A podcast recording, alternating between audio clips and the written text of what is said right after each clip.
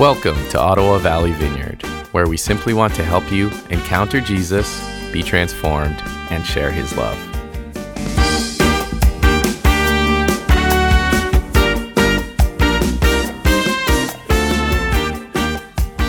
Cool. Uh, we're in the middle of a series now uh, on prayer. And the heart of the series is uh, a look at the Lord's Prayer, uh, what Jesus taught in Matthew chapter 6, embedded in the middle of the Beatitudes. Uh, so we're going to talk about that in just a moment, but I thought obviously it makes sense for us to pray this a couple of times through the process. So we'll pray it again at the end, but we'll pray it now as well. Um, and then we'll, we'll chat about it. So let's just say this very familiar prayer together again. Our Father in heaven, hallowed be your name. Your kingdom come, your will be done on earth as it is in heaven. Give us this day our daily bread, and forgive us our debts, as we also have forgiven our debtors. And lead us not into temptation, but deliver us from evil. For yours is the kingdom, the power, and the glory, forever and ever.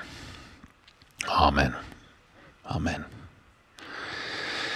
Cool. So we're going to uh, talk about prayer and what a time to do it uh, in a period um, in our history when there is so much that is unknown, when there is so much that is uncertain, uh, when there is so much that is fearful, uh, when there is so much that is uh, disunified, that is argued about, that is fought about. If you look at your social media feeds at all, you see this incredible uh, tension, this incredible uh, culture war going on that we're embedded in the middle of it.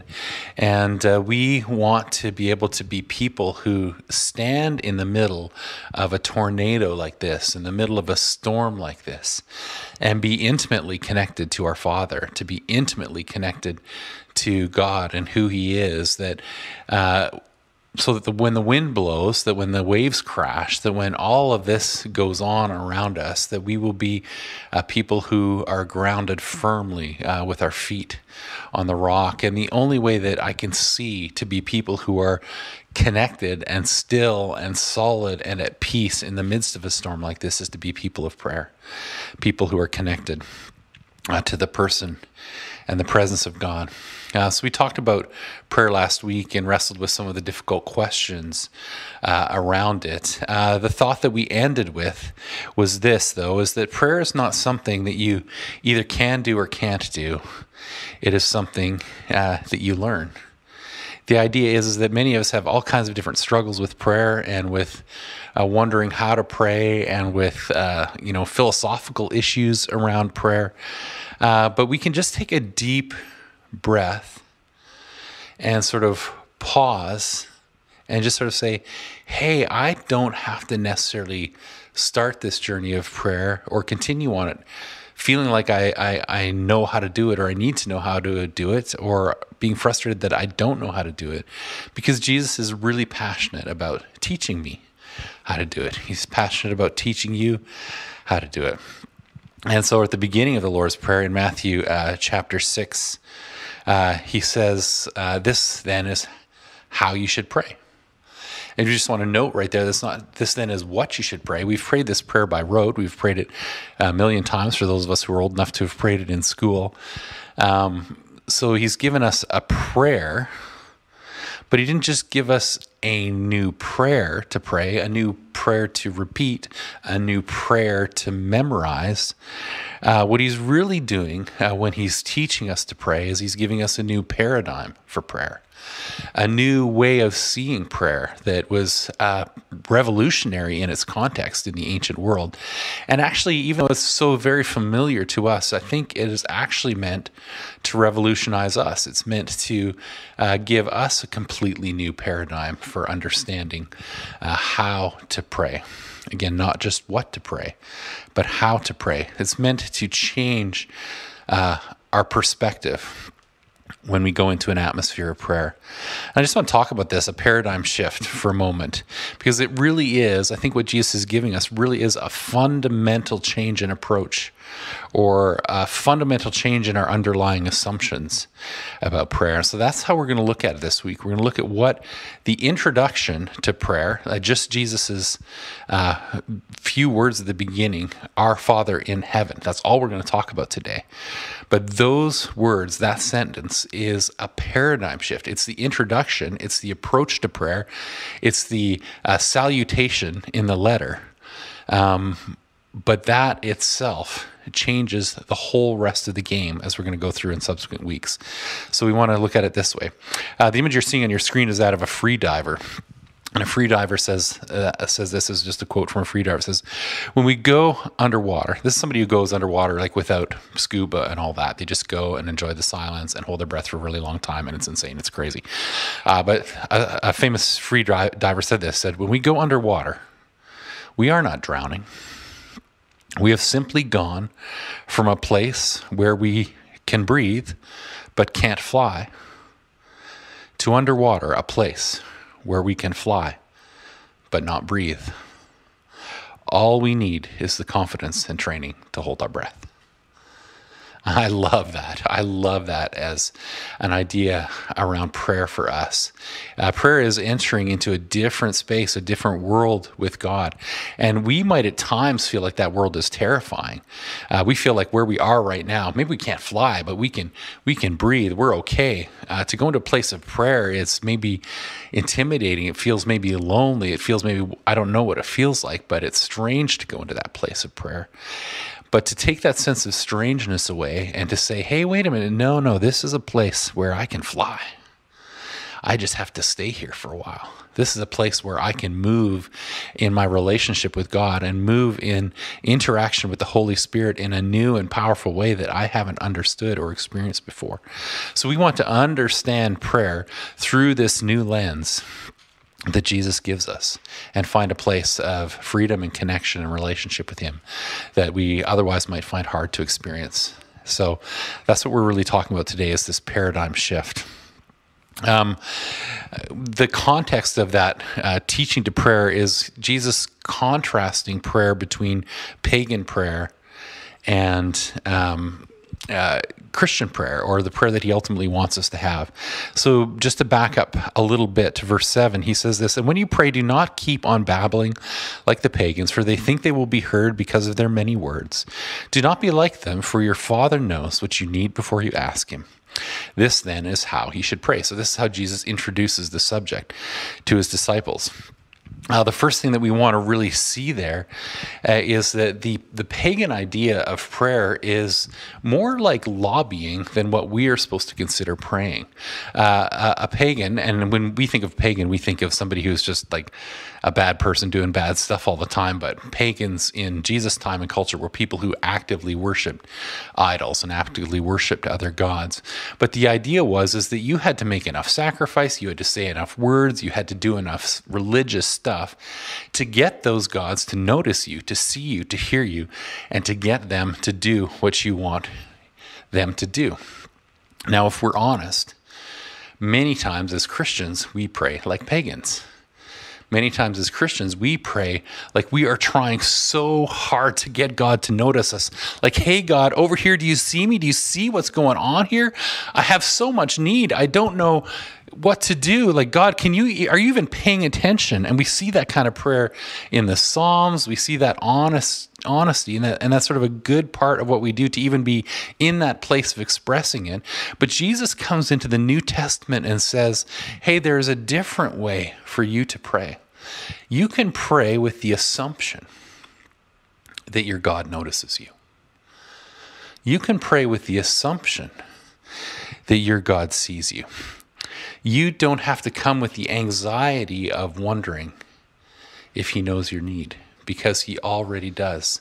And that just changes the game for us. It, it shows us that we are not in a relationship that is uh, based on commerce. We're not in a relationship that is based on like kind of a business relationship, like you would talk about trying to get a letter uh, to a CEO of a large company to try to get them to do something for you. You're in a relationship that's a, a family relationship.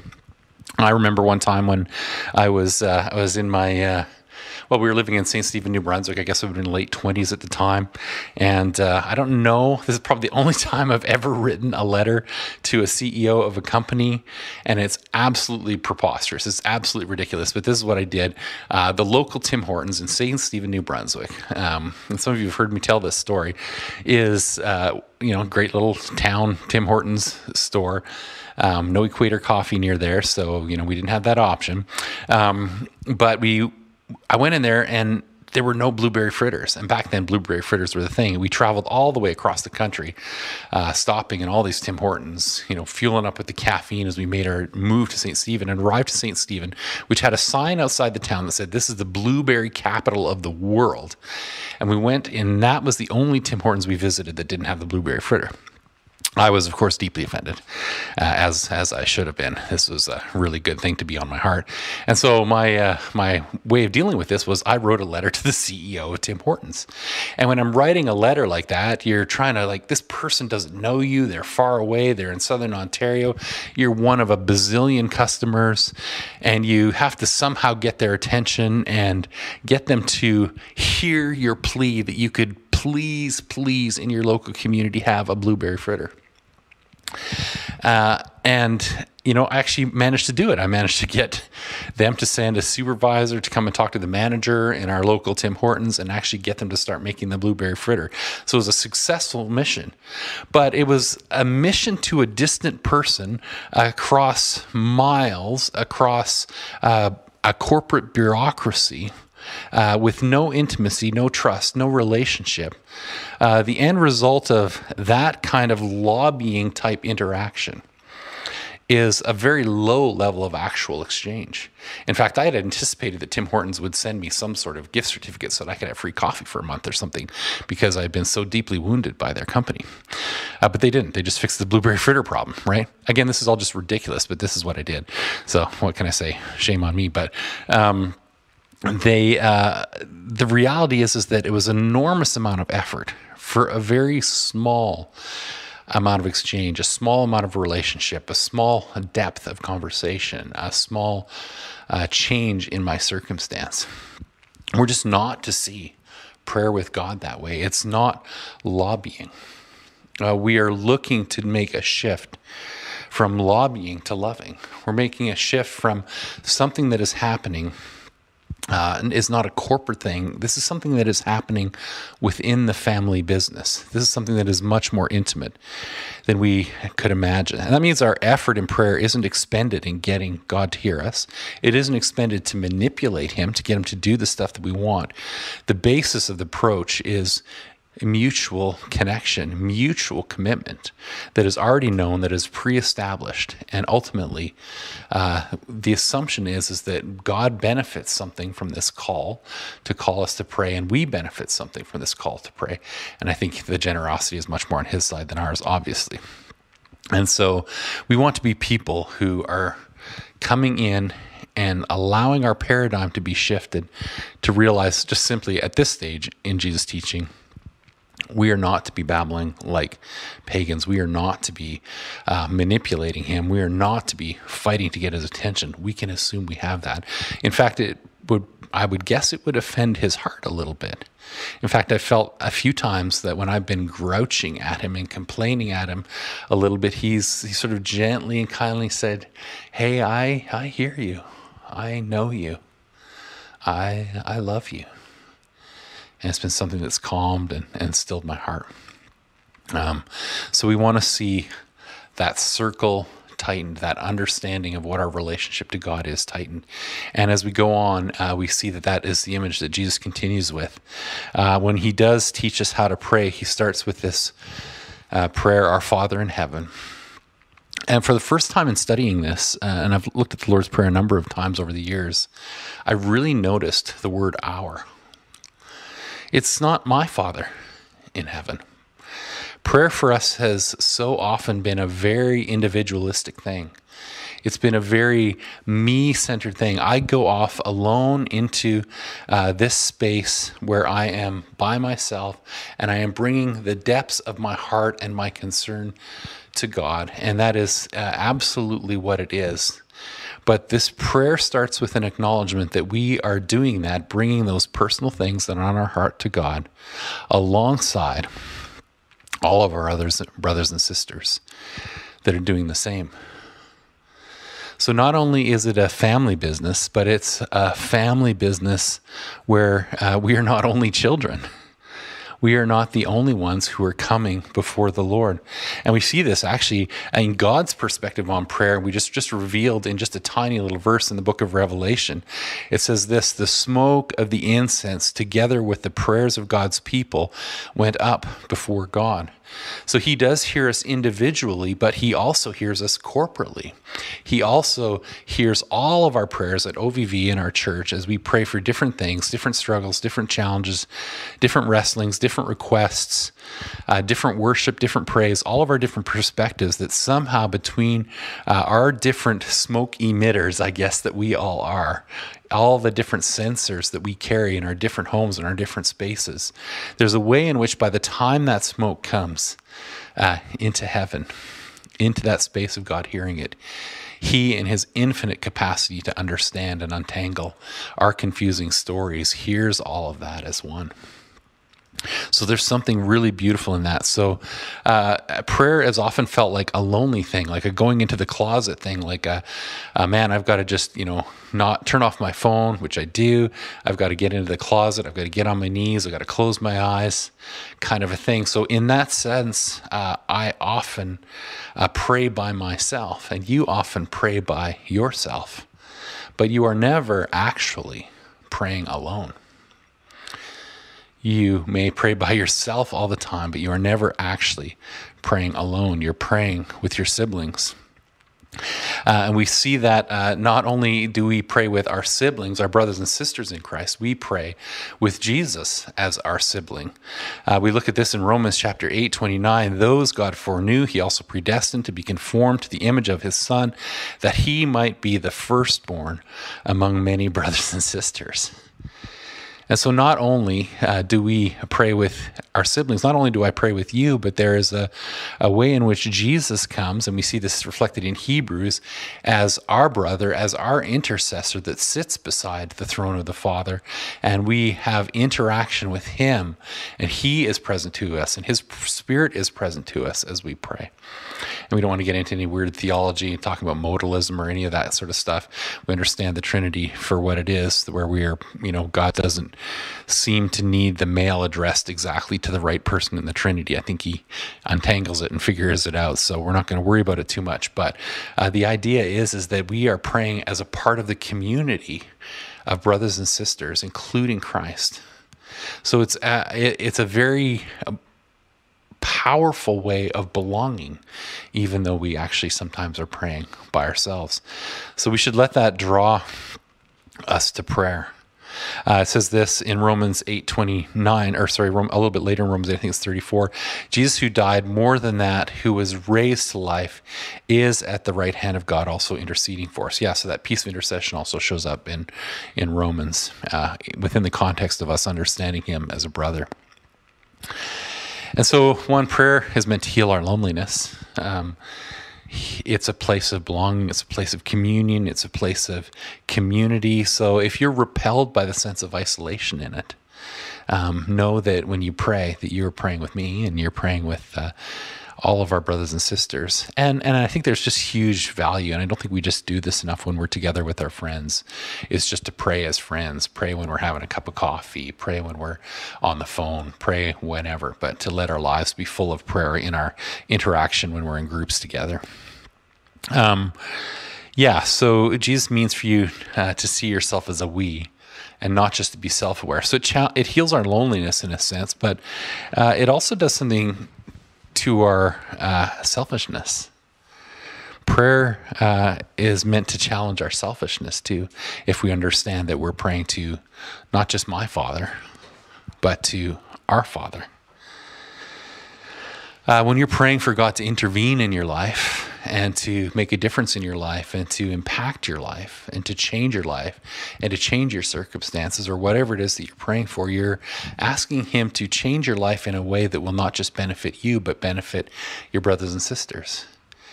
In fact, often the prayers we pray are, are very self oriented or very selfish, and we're actually praying things that sometimes we know might, if they came true, hurt our brothers and sisters. So we're called to pray with a consciousness of the needs of the family, a consciousness of our identity as part of God's family. So we pray from, uh, shift our paradigm from praying alone to praying alongside. Again, we are not only children. So practically, that means uh, I've been trying to pray uh, that way over since I started studying this and really noticed that our in the Lord's Prayer. And so my personal prayers uh, have started a little bit more frequently with, Lord, thank you for my brothers and sisters. Thank you for the body of Christ. Thank you for OVV. Uh, thank you for your son, Jesus, who uh, has amazingly and powerfully entered into our journey as a church and as a community. Uh, Lord, I pray that you would hear and answer this prayer, not just according to my own wants, not just according to my own needs, not just according to my selfishness, to what I think I see inside myself, but would you answer my prayers and hear me uh, as part of a body? And would you bless me, Lord, with only what blesses others? And would you um, not bless me in any way that, that hurts another person? Would you untangle all of that for me? I recognize I'm part of a body. And so my prayers uh, have been taking that tone a little bit uh, lately. And that for me, and I hope for you, I think it will be a paradigm shift to see your prayers as not being alone, but alongside. The next word that Jesus uses there is Father. He is a father. Uh, and in that, he intends, I think, to shift our paradigm to balance out our understanding of his affection and his authority. It's going to take a second to unpack that, so hang with me.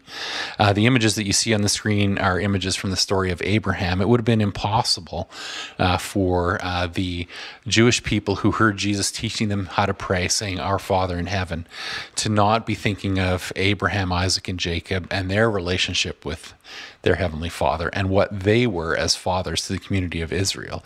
The image of fatherhood is uh, is very very powerful in the Old Testament.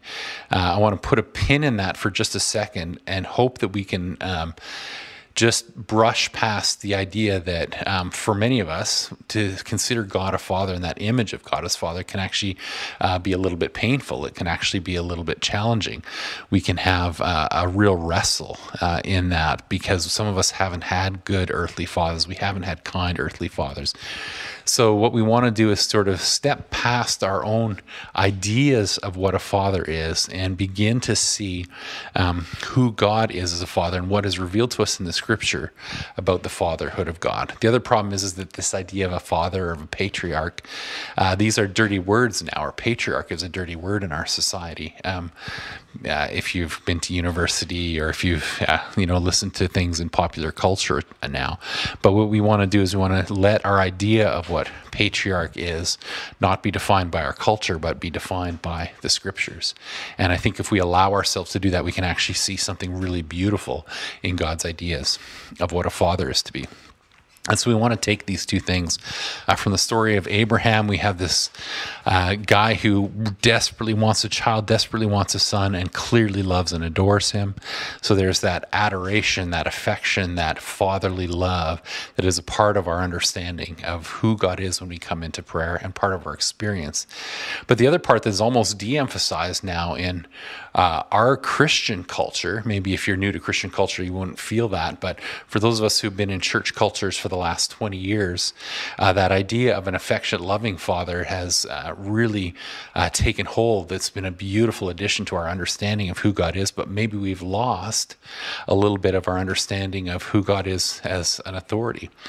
Uh, the Jewish reader hearing God say Father would also have immediately had the image of God uh, being someone uh, who is the chief shepherd of a family of people who are nomads, who are wandering uh, out through uh, the wilderness, and like Abraham, Isaac, and Jacob were, and they were managing herds, and they had uh, collections of servants and sons, and and those children were given responsibility to care for the sheep. And a father would say to a son, Hey, why don't you go? We've got to move the sheep out of that pasture in the south, that pasture over there in the southeast.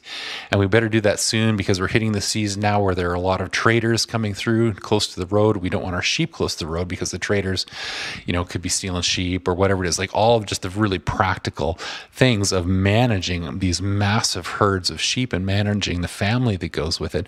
And the father, the grandfather in those contexts would be this person of authority who makes those decisions in order to make this family business function well. And so we want to see both of those things in God as we come to a place of praying our Father. We want to see the incredible intimacy and the love and the infe- affection and the beauty, those moments when God is holding us and caring for us. We want that in our hearts. And we also want to understand that He's an authority that we're coming into the tent and we're kneeling before Him and we're saying, Hey, God, what are our instructions? How do you want me to change my behavior? How do you want me to be a different person? And we are not meant to take those things and hold them against one another or to swing back and forth so much between one and the other or to abandon one uh, to gain the other. Uh, we're meant to really hold them both. We're meant to see the affection and love of the Father who is commanding us uh, to do his will. Um, so we see this actually in the book of Matthew in the story of the prodigal son. There's this moment where this prodigal son, who's this uh, kid who's taken his inheritance early and he's spent it and he's uh, squandered it and he's had a miserable life and he comes back to the father and the father responds to the coming back of his son with this. And we can just read it here in luke chapter 15 verse 20 but while he was still a long way off his father saw him and was filled with compassion for him. And he ran to his son threw his arms around him and kissed him so we see this incredibly affectionate image of the father and a moment later, just a moment later, we see a little frustration in the older son uh, who is like, "Oh man, you're you're loving on this guy, but what about me? I've done all this stuff for you. Look, all these years I've been working for you and never disobeyed your orders." My son, the father said, "You are always with me, and everything I have is yours." And we are both sons. We are both of these sons. We are the son who has come into the presence of God when we pray, and he is delighted to see us there.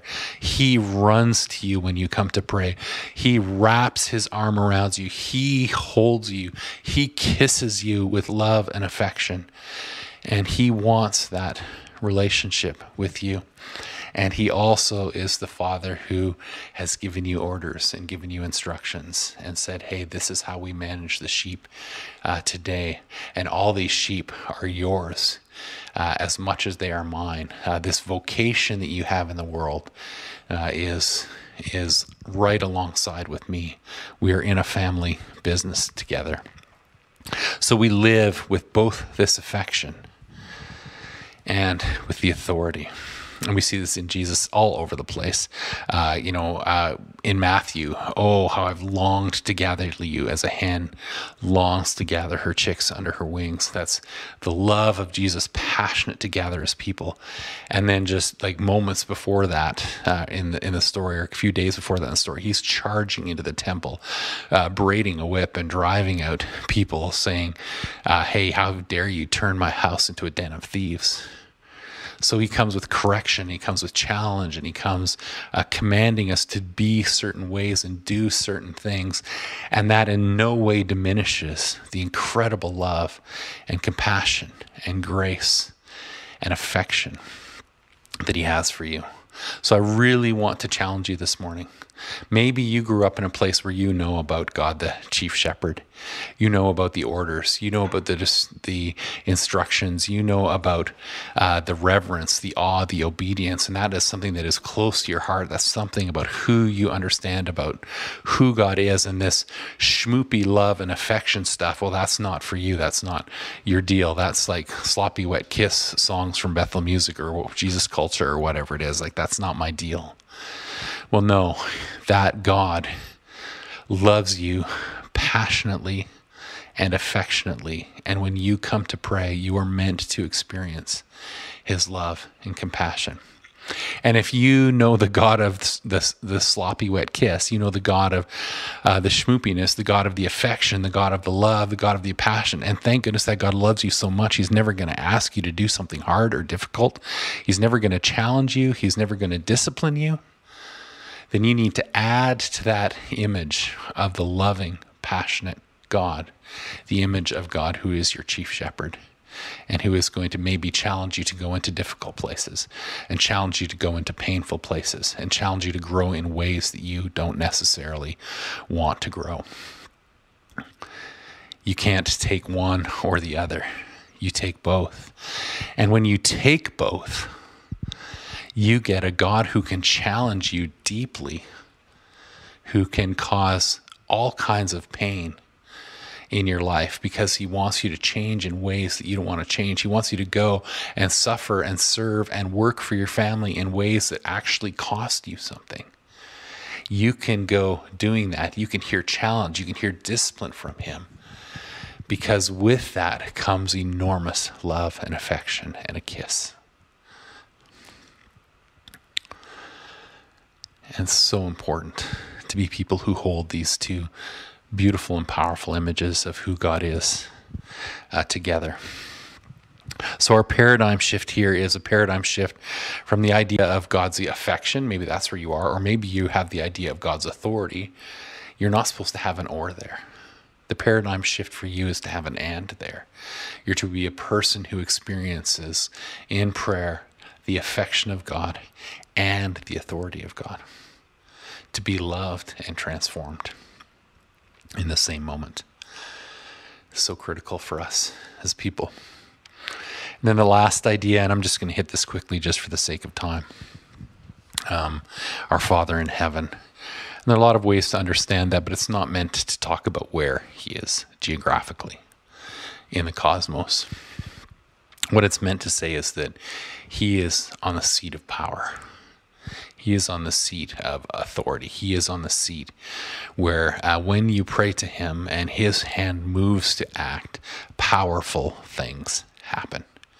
He is not an impotent God. He is not a distant God. He is not a weak God. He is not a small God. He is a powerful God, and He intends to bring forth His will on the earth with His might and we get to be a part of it. And we could say a lot more about that, but we'll just let that go for this morning. So Jesus intends to shift our paradigm in these ways. Our prayer is meant to go from lobbying to loving. We are brought into an idea of prayer that is closer, is familial. Uh, we are to go from thinking of ourselves as being alone to seeing ourselves as being alongside. We are praying with our brothers and sisters and alongside Christ, our brother. Uh, we are intended to experience both God's affection and his authority, not either or. We are supposed to come with both and receive both. And we are meant to understand that God is not impotent. Prayer actually matters. Prayer is powerful.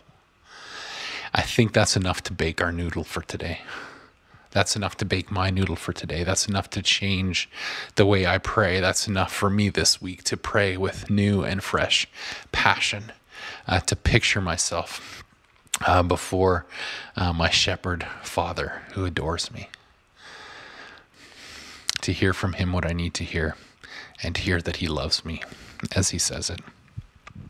So that's where we are.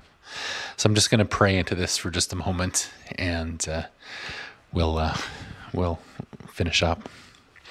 Father, I ask that you would uh, bake our noodles here. I ask that you would shift our paradigm.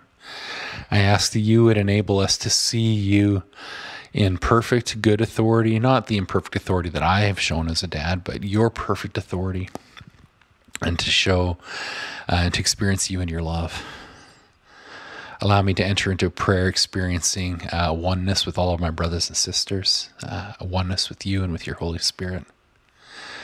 Allow me to enter into prayer with an expectation of your hand moving in great power and great might. Do not let me be a pagan prayer. Uh, cause me to be uh, a genuine, authentic, intimate, passionate child of yours as I pray. I pray this for all of my brothers and sisters at OVV that we would uh, have our paradigm shifted and you change uh, how we pray. In Jesus' name, amen. Amen.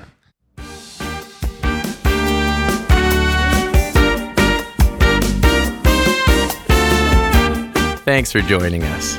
To connect to the ministries of Ottawa Valley Vineyard, visit ovv.ca.